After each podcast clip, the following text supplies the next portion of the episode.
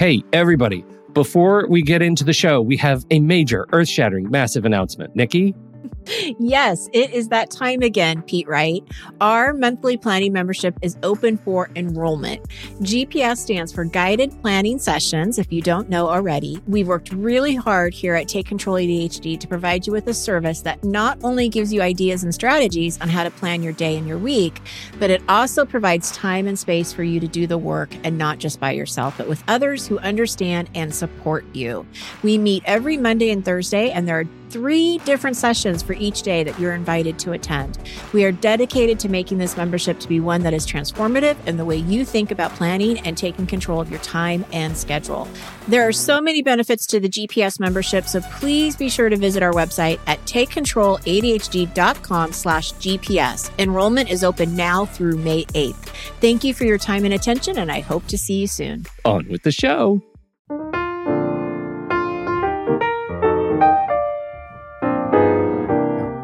Hello, everybody, and welcome to Taking Control, the ADHD podcast on rashpixel.fm. I'm Pete Wright, and right over there is Nikki Kinzer. Hello, Nikki. Hello, Pete Wright. How are you?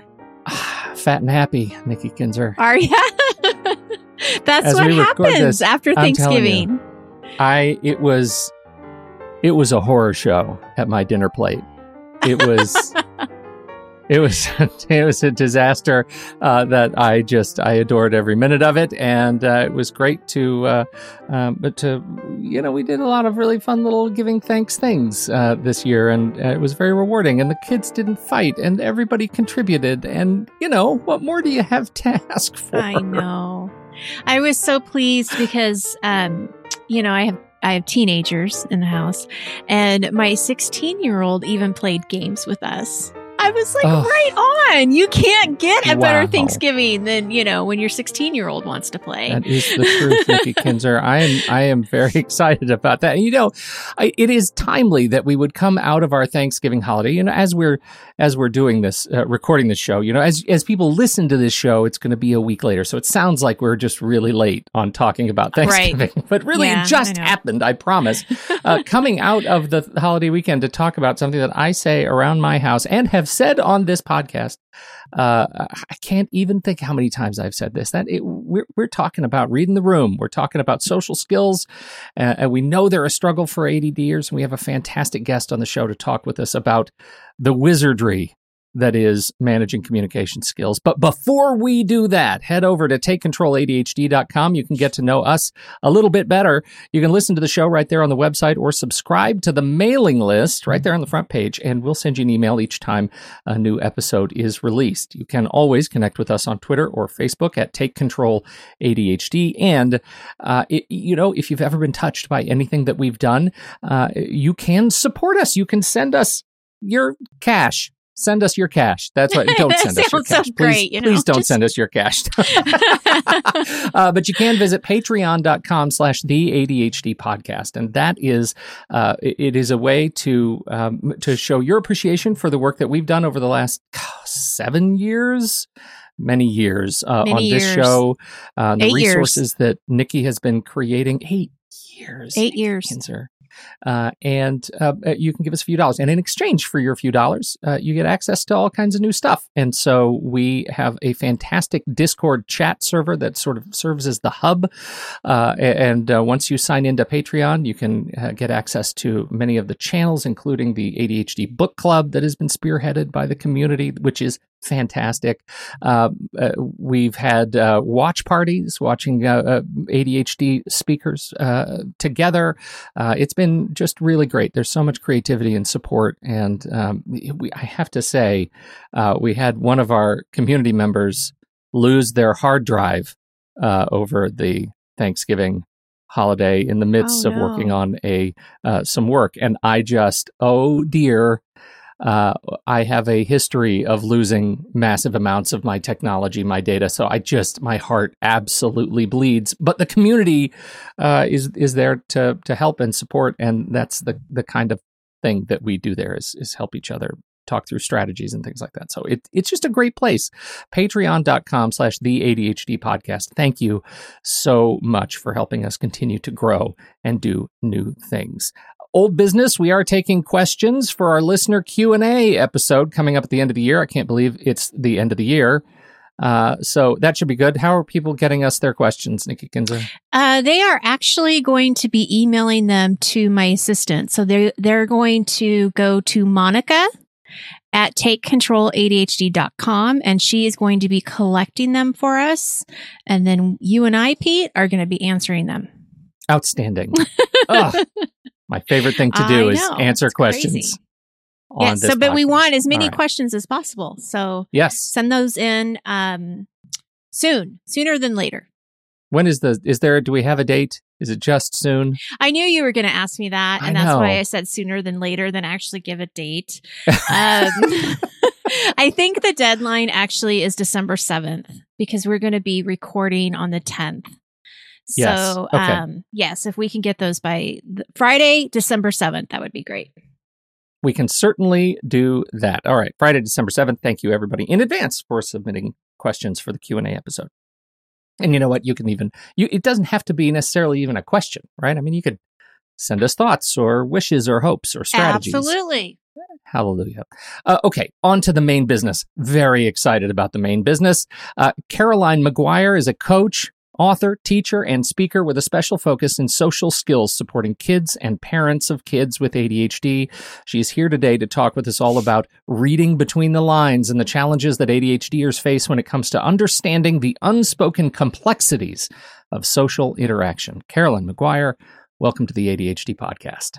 Thank you so much. I'm thrilled to be here. Nikki is someone who I shared one webinar with and I got to chat with her at the uh, international conference. And so I was really excited to, to come talk about this. And also just because I think that we need to, as a community, talk about this more, um, which is social skills and the, the things that challenge some people with ADHD and also get more information out there because there's sort of a thin, thin level of information out there definitely something that we need to need to talk about because there is not a lot of information. And I'll tell you, Caroline, you had gotten some rave reviews on your session last year when you were talking about this um, with adults. You were talking, I think it was like reading the room, yep. or I don't remember what the session was called, but um, I had a couple different people tell me that that was one of the best ones that they saw, um, that they loved it. It was something that they uh, really got a lot out of. So I would love to start the conversation if you could just maybe begin with telling us what that means. What does it mean to read between the lines or to, to read the room? Are those the same things or are those two different things? That's a really good question. So I think they're two different things. So I'm going to start with reading the room and then I'll go over reading between the lines. So reading the room is really, by that we mean scanning any situation. So it could be a physical room, but it can also be a situation where you you know, walk in on two people with their heads together and then interpreting the social cues and nonverbal signals that are going on and then making decisions about what is expected. What do I need to do in this situation? What are the actions that I need to take or not take, which is a difficult thing for our people? And then what is mm-hmm. it that I'm noticing in terms of energy, emotions and all of those nonverbal communication aspects that often, if you don't pause to pay attention, kind of elude you. And also, I just want to take the opportunity to say that there are, there's a myth out there that people with ADD just don't pause. That's not true. A huge percentage of people with ADD actually struggle with those non-verbal cues and they don't interpret them easily. And I think that's important to talk about.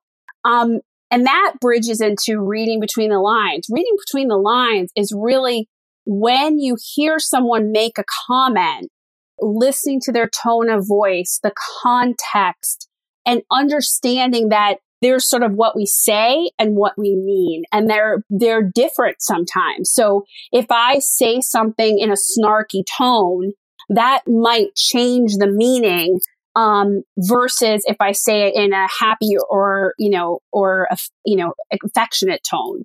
Um, and so, um, you know, when, when Pete started the call, he said something about his Thanksgiving plate and all the madness that went on. And I knew from his tone and from the context that he was making a joke. Um, but if you struggle with pausing and listening to what people say and then what they mean, um, it can be a very difficult thing. So, what makes that difficult for ADDers that you found?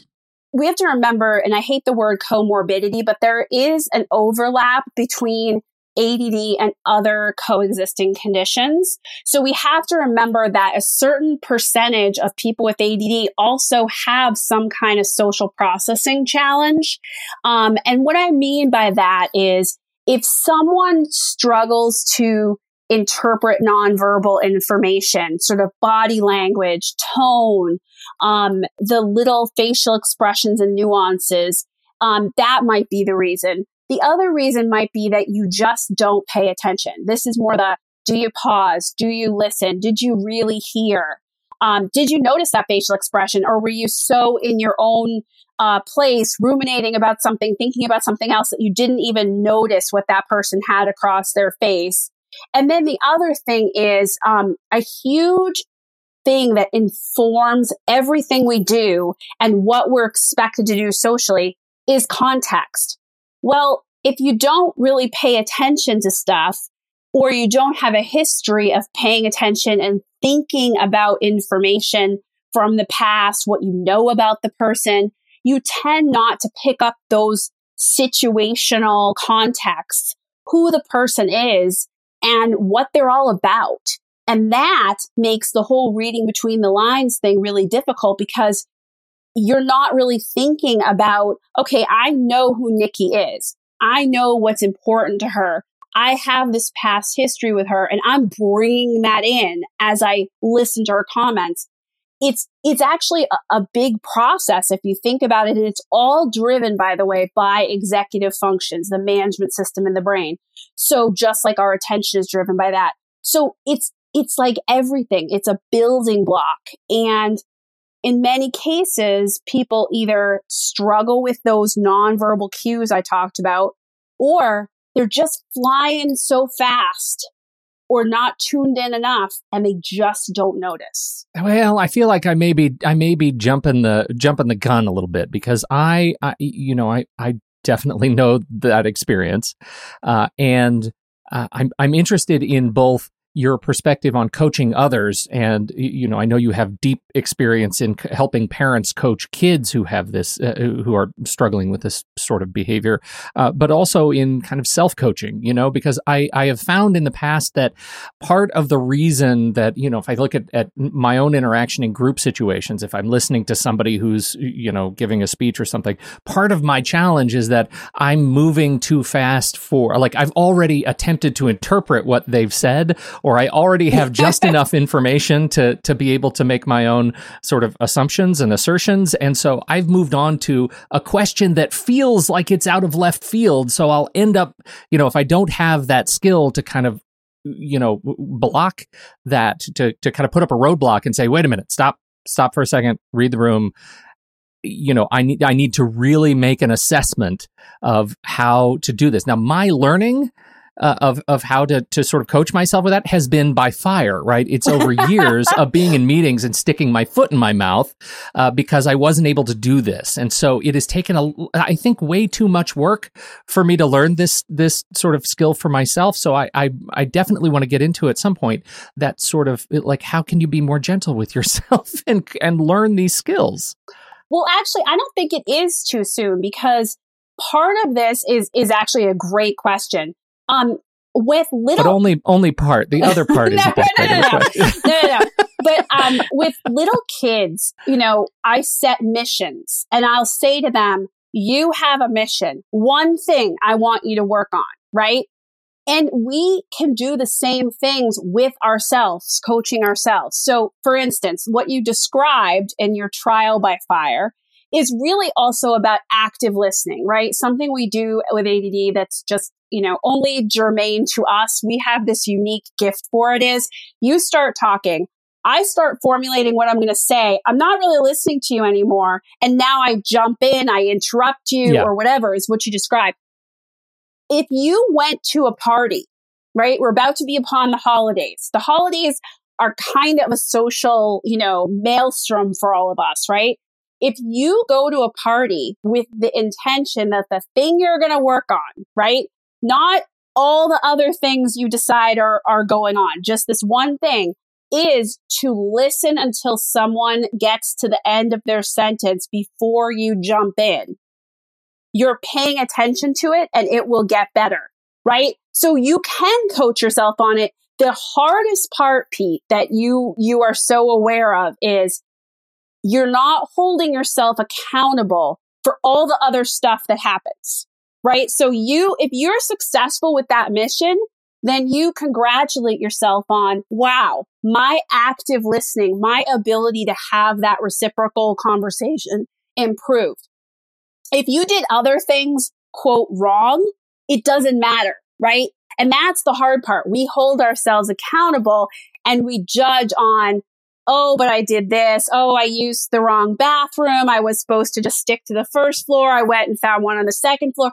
Like my clients I ate too much. I ate the, too like, much. I drank too much. Through this litany, and I'm like, well, wait, what was your mission? Well, my yeah. mission was that I was going to more actively listen and and you know just hear them before I jump in. Okay, did you do that? Yes.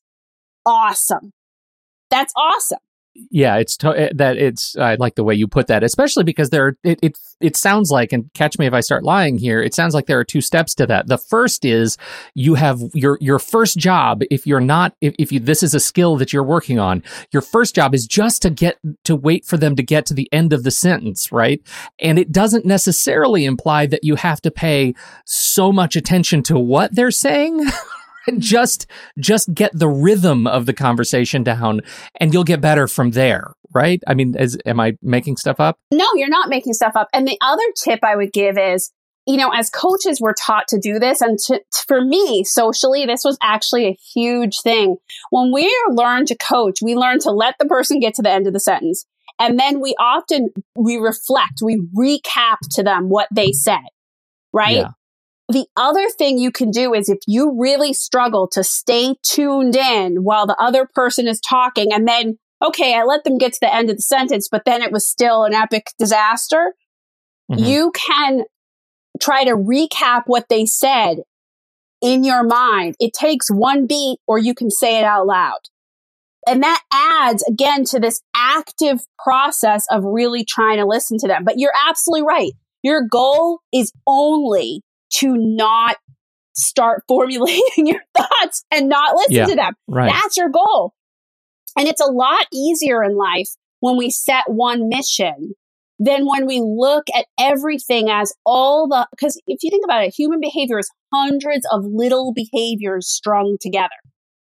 And that's overwhelming. So don't worry about mm-hmm. that. Worry about the one thing that you're going to work on at in these group situations. You have one job.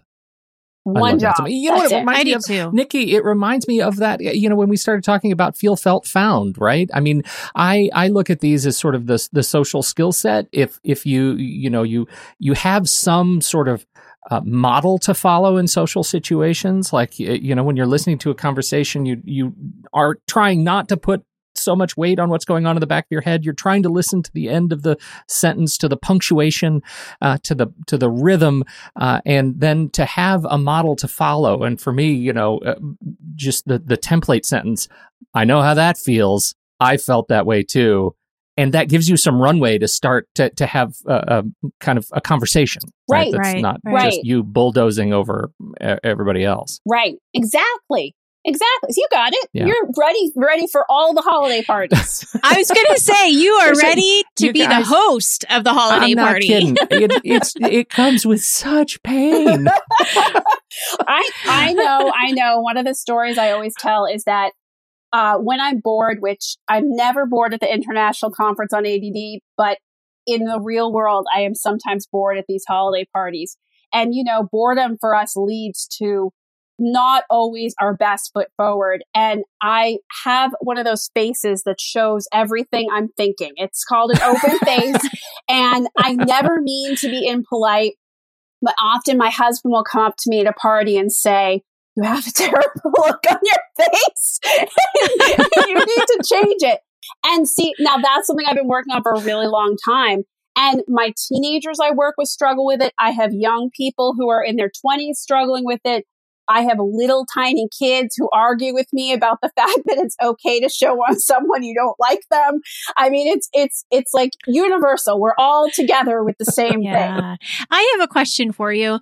So ADDers are also known to be very emotional, right? So if they are with someone that maybe they don't like, like the little ones, think it's fine to let them know that you don't like them. But, eh, but as adults, that's difficult, right? If you are at a holiday party or you're at a, a work meeting and you don't like your boss and you don't like what he's saying. So how do you, what would be your tips around pausing in that situation? Because, you know, your adrenaline is already going up. You can tell that you're already starting to get either frustrated or angry. Well, right. What would you, you start losing well, I think control. the first thing, yeah, Nikki, that yeah. you were describing is that um, I call it a polite pretend. Um, and I call it that for all age groups, which is, you know, what my Nana used to say, like, no matter who you're with, you're expected to be polite and put your best foot forward, even if you don't like them. And you can think whatever you want once they're not in front of you, right? So that's the first thing. The second thing is, um, you know, emotional regulation, and people don't really know this, is really about the fact that within your body, you have different levels. And this is like kind of a horrible word, but I'll use the word activation. The real clinical term is arousal. But you basically have levels where your activation goes up or down, right? So for the inattentive types, they might be too sleepy, too dreamy, not on enough. And one of the things that you're recognizing that is literally the first step toward getting better control of this is when you start to have higher levels of activation, right? Or someone triggers you, which means you have this big emotional reaction to them, which many of us with ADD have had bosses who just by something they say really floods us with this emotion. And that it's like an ancient system back in the day when there were saber-tooth tigers. I always show kids a picture of a saber-tooth tiger we used to need this emotional reaction system so we knew if we wanted to run or freeze or defend ourselves.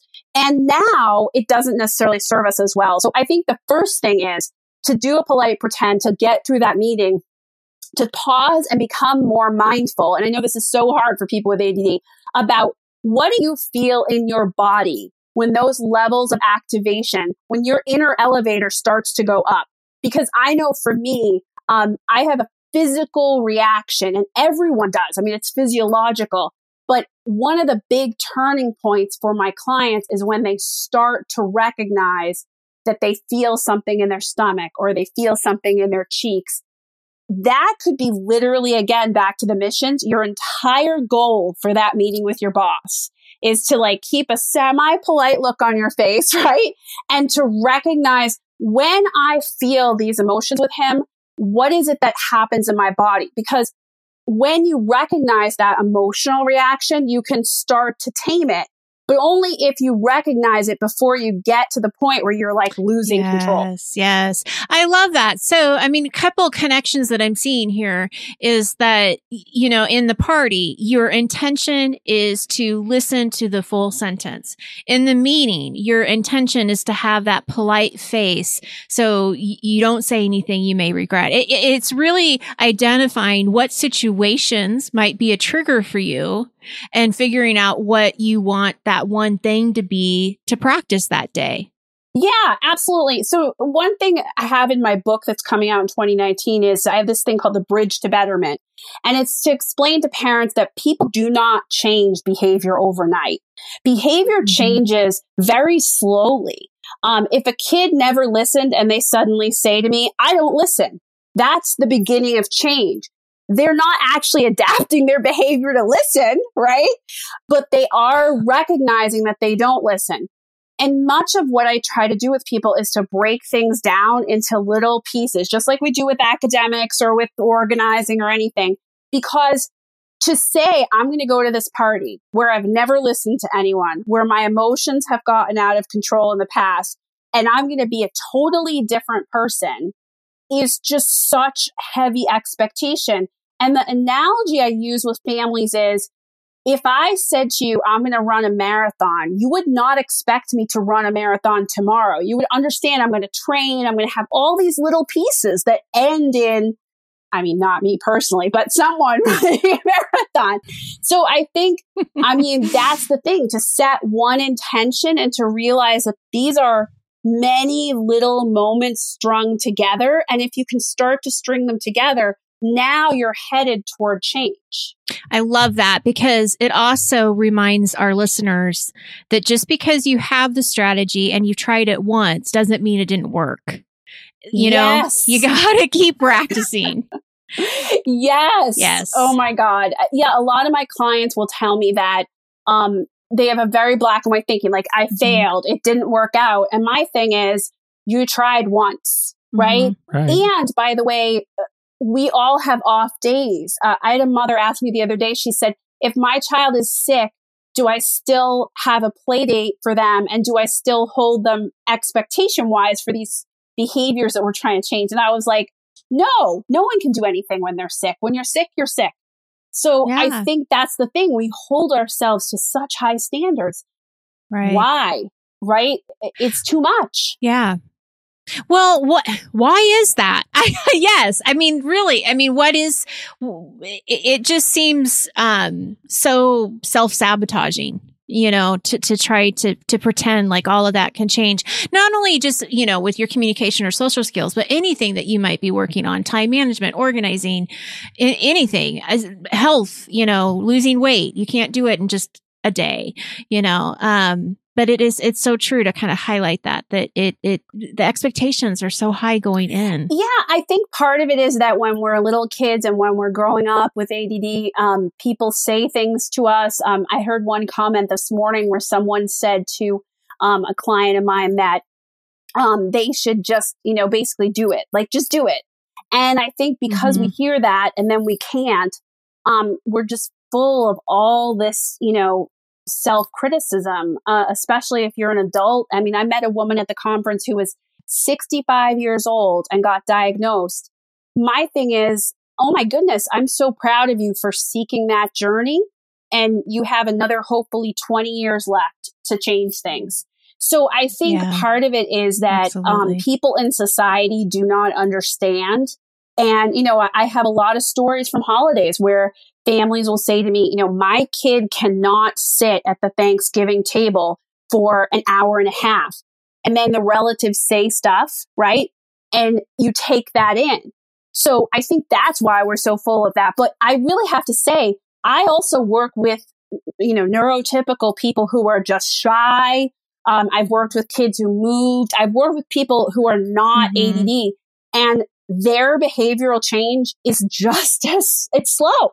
You know, they're not, if you're shy, you're not walking into a group Mhm. situation that Pete described and suddenly becoming, you know, a social butterfly. It's going to take time and and that's something we have to give ourselves. you bet well and i think that for some people like myself I can only handle so much anyway. Like I, you know, you can't, you can't there's throw. a ceiling to stimulation Yes. in social situations. Yes. Definitely. So, I mean, you know, Yeah. three parties in a weekend is never going to work for me. Like, I, that's just not Oh going to God, happen. So, I- yeah, I mean, I think it's also going, going to a place that maybe is uncomfortable that you want to go to because, you know, once you're, once, at least for me, I'm speaking for myself. Once I'm in the social s- situation, I'm having fun. It's getting there. that is sometimes hard. Well, and and Nikki, I think also, you know, no change happens in our comfort zone, right? Right. We all have a comfort zone. Change doesn't happen in the comfort zone. But but I also think especially with the adult population, we have to give ourselves permission. So the three parties you mentioned, I have friends who would say, "Why can't you do three parties?" Well, guess what? I can't. I can't do Mhm. three parties in a weekend. That's so much polite pretend. That's so much more Mhm. than I can give you. And I think that's the other thing. We have to give ourselves permission to say, Yeah. it's great that someone else can do that. I can't. And, Mhm. or I don't want to. Because Right, that's all right. the energy that it would take for you to do that. All the things you could be doing with that energy. And I mean mental and physical and Right. emotional energy, you know? Oh, absolutely. Well, you know, that's something that takes me back. To, I think it was something James Ochoa said on the show uh, a, a, while back that that thinking, just the act of thinking and being present, is a high calorie event. It is right. It's actually burning calories to do that. Like there is a reason that we are exhausted after these social situations because it takes an enormous resource from us, a physical, real resource from us to be present and to be active and just to be listening for the period at the end of the sentence. That's hard work. And mm-hmm. we don't give ourselves enough credit for that activity. That's why three parties don't work because you don't have it left at the end of the weekend. Uh, you don't have the juice left to actually participate. At, at, at, your aspiration. Right. And know, actually, a, a, a, nutritionist told me also that not only is it a high calorie event, but after, like, for instance, I gave three speeches at the international conference and I said to this nutritionist, why did I want carbs? And she said, because carbs help replenish and create the serotonin. And, and so mm-hmm. the other thing I want to say is, you know, if I were talking to an ADD adult and I said, how I told my little client they didn't have to have play dates when they were sick and they certainly didn't have to meet certain behavioral change expectations, we would all say, of course not. But for an adult, we might not we might hold ourselves to a different standard. Why? Why? Why, if it is a high calorie event, if it takes a lot for you to produce the behaviors that incorporate what you want to put your best foot forward, why is it not okay to say one party that I do really well where I'm really pleased and have fun? And I'm talking about parties that are more a duty. I'm not talking about hanging out with your friends. You know, yeah. every every time my daughter is at swim meet, we have a group of friends. We all hang out. We get pizzas and and and we get salads. And it is not hard. It's not me putting my best foot forward. But I'm talking about, you know, three parties with my you know my husband's company or something where I'm self regulating mm-hmm. like a champ. You know, or not self regulating mm-hmm. yeah, like a champ. Right. Yeah. Well, and where that self regulation really counts. Like the people that you're hanging out with and that you just love to be with, they're people who understand those little things and you can kind of, you don't have to bring your A game. But the, the high calorie ones are those, are, are those sort of obligatory social situations where that stuff matters. Exactly. Mm-hmm. Exactly. Mm-hmm. Exactly. And, and, and I'm not saying to opt out of those because that's also a very common thing when people struggle to read the room they often just opt out. I'm, I'm not suggesting opt out of everything. I'm suggesting know what you need. That's good. So there is something else that you mentioned in the session that I saw you in at the conference. Um, you were talking about asking for clarity, and this really struck a chord for me because I can't tell you. I mean, just with my current light, my current client list, I probably have at least three people who have just recently told me that they did not ask for clarity because they didn't want to look stupid, they didn't want to be embarrassed, they felt like they should have already gotten the information. So they were just going to kind of figure it out themselves, which of course caused a lot of stress and anxiety. And, uh, and this was all work related, but, and it came from a boss or from a coworker. So what do you say about that? How, how can we get our clients and our listeners to be okay and comfortable with asking for clarity? Uh, you know, I absolutely am so glad you brought this up, Nikki. Um, one of the things that happens for us is because we're we have had mess ups before maybe we're you know struggling at work or we have this i should be able to mentality is we don't say mm-hmm. to someone when they make a, an obtuse comment and the, the, example i gave in the presentation was that um, i got all comments from clients i collected them and and from friends of things bosses had said that you go what what do you mean? And one of them was uh, in a performance conversation they said to my client i need to see more from you.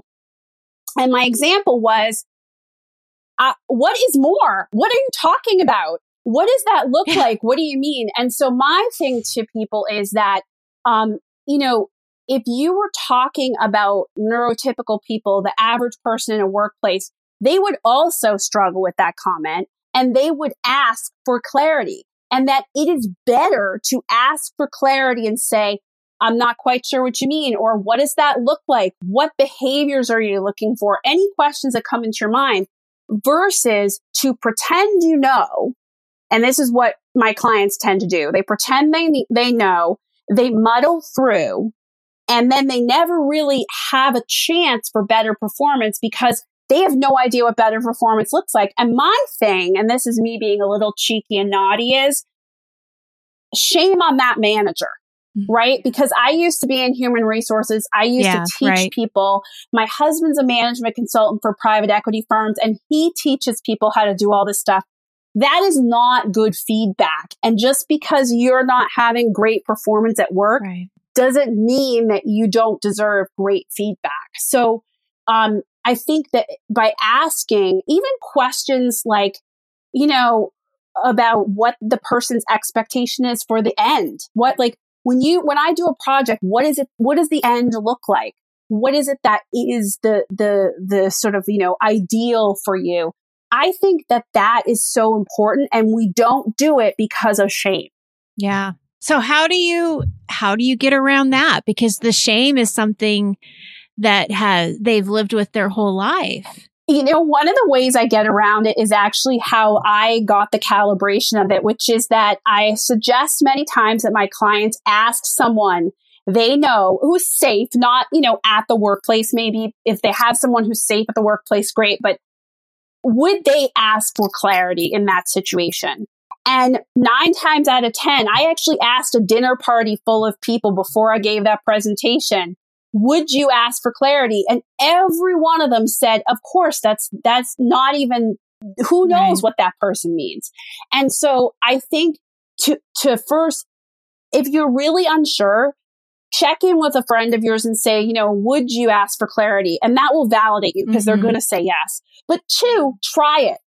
Do an experiment. Try asking for clarity on something that you're really like baffled by and see if the resulting information can lead to a better situation than when you don't ask for clarity.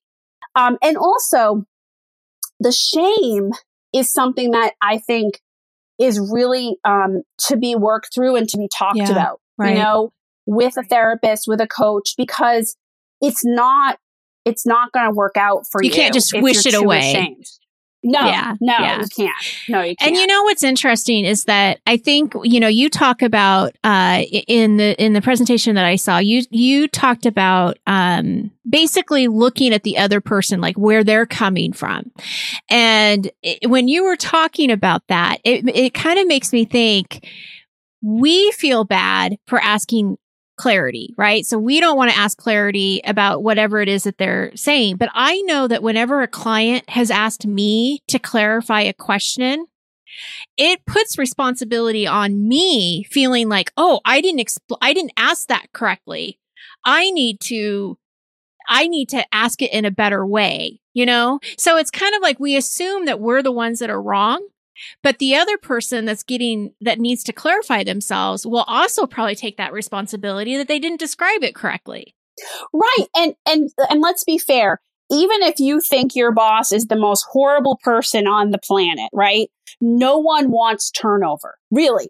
I know people in, with ADD feel forced out. They feel like they're always under, you know, the scope. But in, in all reality, businesses do not want turnover. It costs them lots of money. So the fact is that if you ask your supervisor or even a friend for clarity on something, they're probably going to give it to you or realize that they can't and they need to come back to you, which is also okay. Right, right. You know, it gets to this uh, this thing that I think we f- we forget, particularly in the context of a discussion on social skills, that conversations involve a shared responsibility, right? And we with mm-hmm. ADHD take too much ownership. That's where the Absolutely. shame comes from. That we didn't do our part, therefore yes. we're at fault, right? And we that's what I was trying to say is yeah. that maybe the other person's at fault because they exactly. didn't describe it correctly. Exactly. Exactly. Like we need to share the responsibility for the conversation. Mm-hmm. That makes it all, I, I mean, all of this stuff starts to feel better when you realize in a conversation, you are not alone. No, and I think that's the thing. It, it, it really is supposed to be a reciprocal conversation. And when someone says something to you, their intention is not to baffle you, right? Right. And their intention is not that you should have to interpret everything. And, and I think because of the shame, we don't ask for clarity. So yes, I cannot impress on people enough. Ask for clarity. Um, you know, other people do, right? And it's okay. Right. And wouldn't you rather ask for clarity than actually never have a fighting chance to do what you could be really good at. Mm-hmm, absolutely. Well, right, because you are sort of missing that chance if if you're yeah. not getting the information that you need or assuming something that's not right. That can get you in trouble too. Yes.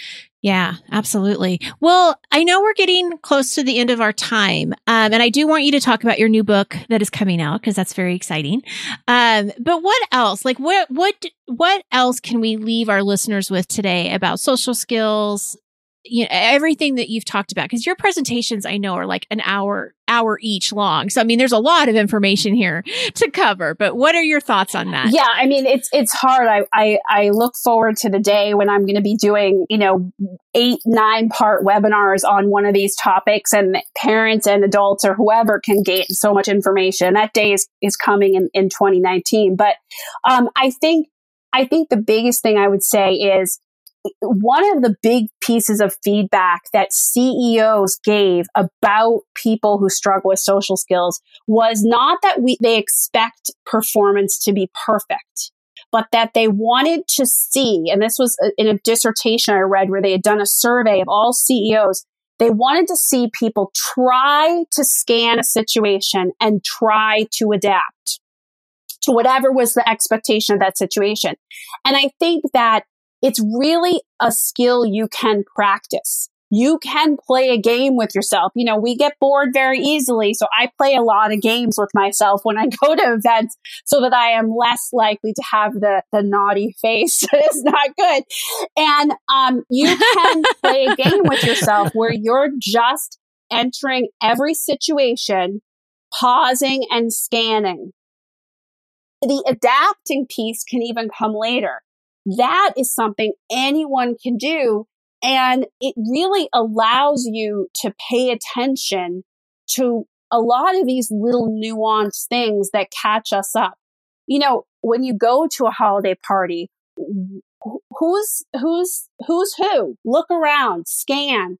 That's the biggest thing because these CEOs didn't say, I expect every employee in my company to be perfect right? What they said was, I want them to scan. And that's been my experience when I work with people of all ages. Um, I have a client now, I won't say where, but in a, a major university, and her boss is thrilled with her progress, not because she's become perfect, but because she is making an effort to scan and think about the situation and what's going on more that's, you know, a huge first step that anyone could start to do over the next month. Oh, you bet. That's great. It's fantastic. So, yeah, let's talk about the book then. Let's uh, what's what's going on? You've been working hard. Working hard. I, I, have been working hard as opposed to hardly working, as my father would say. Um, no, so I um, had the idea for this book, Why Will No One Play With Me, about 13 years ago, and I've been working on it ever since. Um, I have a book deal with Hachette, who produced Twilight and Hamilton and some other great famous books. And um, I the book comes out September 24th, 2019, and it is basically a guide to help parents coach their child through any social situation. Um, if all goes well, which we hope it will, then the next book would be about teenagers and adults social skills. Um, mm-hmm. But the first one is it's prescriptive, it's step by step, it's um, literally teaching you how do you break down, for instance, this reading the room process and teach your child to do it. And and and the, the age range is is five to twelve, but I have to tell you, I know people are going to buy it who are over the age of 12 and it could be really helpful for them too. Oh, you bet. You bet. Well, we'll have to have you come back on the show when it gets closer to the to the launch date and talk more about it because I, I, have a feeling there's a lot of people who listen to the show who want that book. Absolutely, I'd love to come back. That would be lots of fun. Yeah. Fantastic. Oh, thank you so much. Totally. Thank you so much for taking the time today for for talking to us. We've got the link to your website in the show notes, uh, which is uh, if if I'm right here, CarolineMaguireAuthor.com. Is that where yes. you want to send people? Yes, That's please. the one. All right. All right. Well, that's in the show notes. Just uh, swipe over in your show notes in your podcast app. It's in the links section, right? That's that's links and notes. Uh, it's over on the website too. I was just going to say, and coaching, you coach uh, children, families, teenagers, adults. Like who who's part of your practice? Everybody. Everybody. So I I call it family coaching um, because Mhm. I work with everyone from a six year old to the parents. And when I work with smaller children or teenagers, I still work with the families to help them understand, to help them adapt their communication style. And I have many college students I work with and young adults where I just get them to get them to sign a waiver saying that I can communicate with their parents and coach their parents, you know. Yes, I understand Mhm. she was two hours late coming home the day before Thanksgiving, but she did really well in her exam and she got all her work done for the first time ever. So let's cut her some slack. You know, all of that kind of Mhm. reframing and helping families understand. And then also my sort of life thread, which is I always teach parents how to coach their kid with the social skills because they're there on the front lines. Even if I see them, I see them once a week, right? So you as a parent have to know how to do this. That's good, good, good. So all that Great information's stuff. on your website, right? So, yep, good. Well, I can't wait till the next time that we get to talk to you, Caroline. Thank you so much for uh, jumping in and, and hanging out with us today. This has been fantastic. Uh, and and thank you everybody for downloading and listening to this show. We appreciate your time and as always, your attention. Uh, on behalf of Caroline Maguire and Nikki Kinzer, I'm Pete Wright. and We'll catch you right here next time on Taking Control, the ADHD podcast.